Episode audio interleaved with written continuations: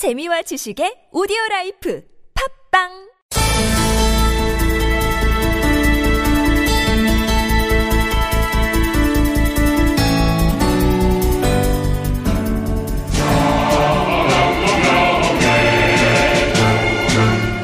저는 오늘 광주의 아픔을 자신의 것으로 삼으며 세상에 알리려 했던 많은 이들의 희생과 헌신도 함께 기리고 싶습니다.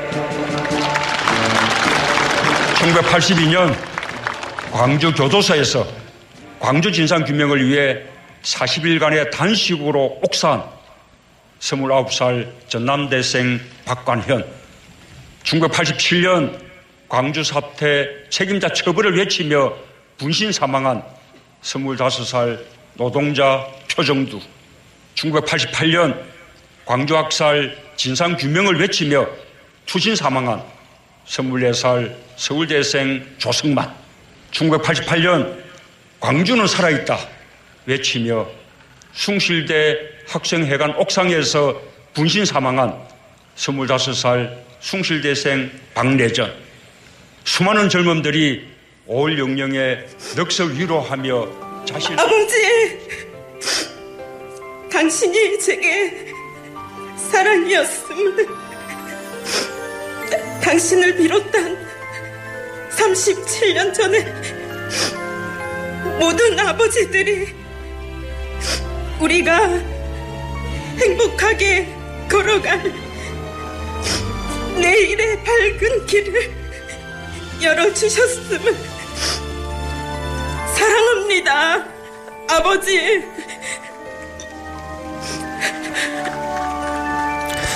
네. 여러분 많이들 보셨죠? 이 오늘 오전에 5.18 광주민주화운동 37주년 기념식이 거행이 됐는데요. 자, 여기서 문재인 대통령은 이 같은 기념사를 낭독을 했고요. 그리고 유족 김소형 씨 추모사 한 구절 함께 들으셨습니다. 자, 이 김소영 씨의 추모사를 들으면서 이 문재인 대통령을 비롯해 많은 참석자들이 눈물을 흘리는 이런 장면 영상을 타기도 했는데요. 자, 추모사가 끝나고 문재인 대통령이 뒤따라가서 김소영 씨를 위로하는 이런 장면도 있었습니다. 자, 그래서 오늘 하루 종일 화제가 됐었는데요. 자, 5.18 광주 민주화운동으로 희생된 고 김재평 씨의 딸 김소영 씨와 아, 직접 이야기 나눠보겠습니다. 여보세요. 여보세요. 예, 안녕하세요. 네, 안녕하세요. 예. 그 제가 언론 인터뷰를 보니까 문재인 대통령의 품이 아버지처럼 따뜻했다 이렇게 말씀을 하셨던데요. 어떠셨어요 네. 그때? 그런 느낌이 그랬을 것 같아요. 마치 음, 아빠가 안아주면 이런 느낌이겠구나라는 생각을 네. 했어요. 잠깐. 예. 네. 문재인 대통령은 뭘 하시던가요? 저도 너무 그때 울고 경황이 없어서 예. 음, 울지 말라고 아빠 묘에 같이 참배 가자고 음, 그렇게 말씀하시면서 네. 이렇게 눈을 마주쳐 주시는데 음, 그게 너무 감사했어요. 그래요. 같이 또 참배도 하셨고요. 네네. 그리고 나서 바로 참배 같이 그래요. 했어요. 네. 우리 김소영 님이 오늘 아버님에게 보낸 편지의 제목이 슬픈 생일이었어요. 네네. 자, 사연이 있다고 들었는데요. 어떤 사연이었나요? 아, 제 생일이 그 딱 80년 5월 18일이에요. 네. 그래서 저의 생일날 이제 제가 태어나고 음. 그 후로 이제 3일 있다 아빠가 돌아가셔서 사흘 뒤에 네. 예.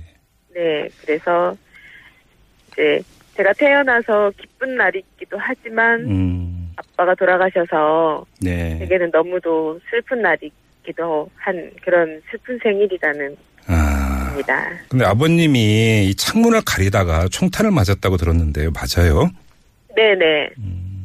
그냥 일반 가정집 2층이었어요. 예, 예. 네, 그래서 그때 이제 막, 뭐, 총을 주택가에 난사를 해서, 음. 이제 몸, 저를 막 낳고 누워 계시는 엄마도 있고, 저도 있고 하니까, 아, 아, 예. 예, 창문 틈으로 혹시라도 음. 무서워서 그 창문을 가리려다가, 소미불로 가리려다가 총탄에 이렇게 맞고 참. 돌아가셨다고 저도 들었거든요. 예. 우리 우리 김소영 씨가 태어나고 사흘 뒤에 아버님이 돌아가셨으니까 사실 아버님이 네. 돌아가실 때 연세가 지금 김소영 씨의 어떤 그 나이보다도 훨씬 그 젊으셨을 때라고 들었거든요. 네, 네, 그렇죠, 네, 예. 아버님에 대한 기억은 전혀 없으시겠네요, 그러면. 네, 그동안 자, 이 8년 동안 5.18 광주 민주화 운동 기념식이 열릴 때마다 참 그 진통이 있었습니다. 니무리언 행정곡을 불러야 되니 재창을 해야 되니 말아야 되니 참 그 진통 논란이 있었는데 어떻게 지켜보셨어요? 음, 그동안은 정말 5.18 행사 가는 게 마음이 너무 무겁고, 네.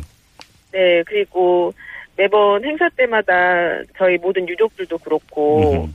행사를 가는 것도 그렇고, 네. 오늘 가- 끝마치고 오는 발걸음도 너무 무겁고, 네. 아프고, 음. 그랬는데, 정말 오늘은 너무 설레고, 네. 기쁜 마음으로 행사를 참석을 했거든요. 음, 그래요. 네. 음.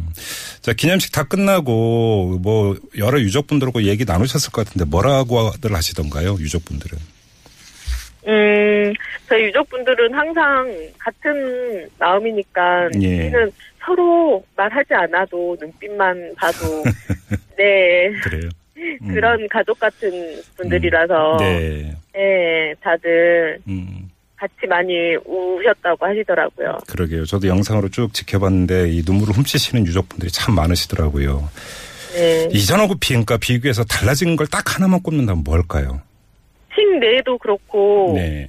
전체적으로 가슴 뭉클뭉클한 순간들이 너무 많았고 음. 일단 대통령님 하시는 말씀에 예. 해서 저희가 정말 공감하고 네.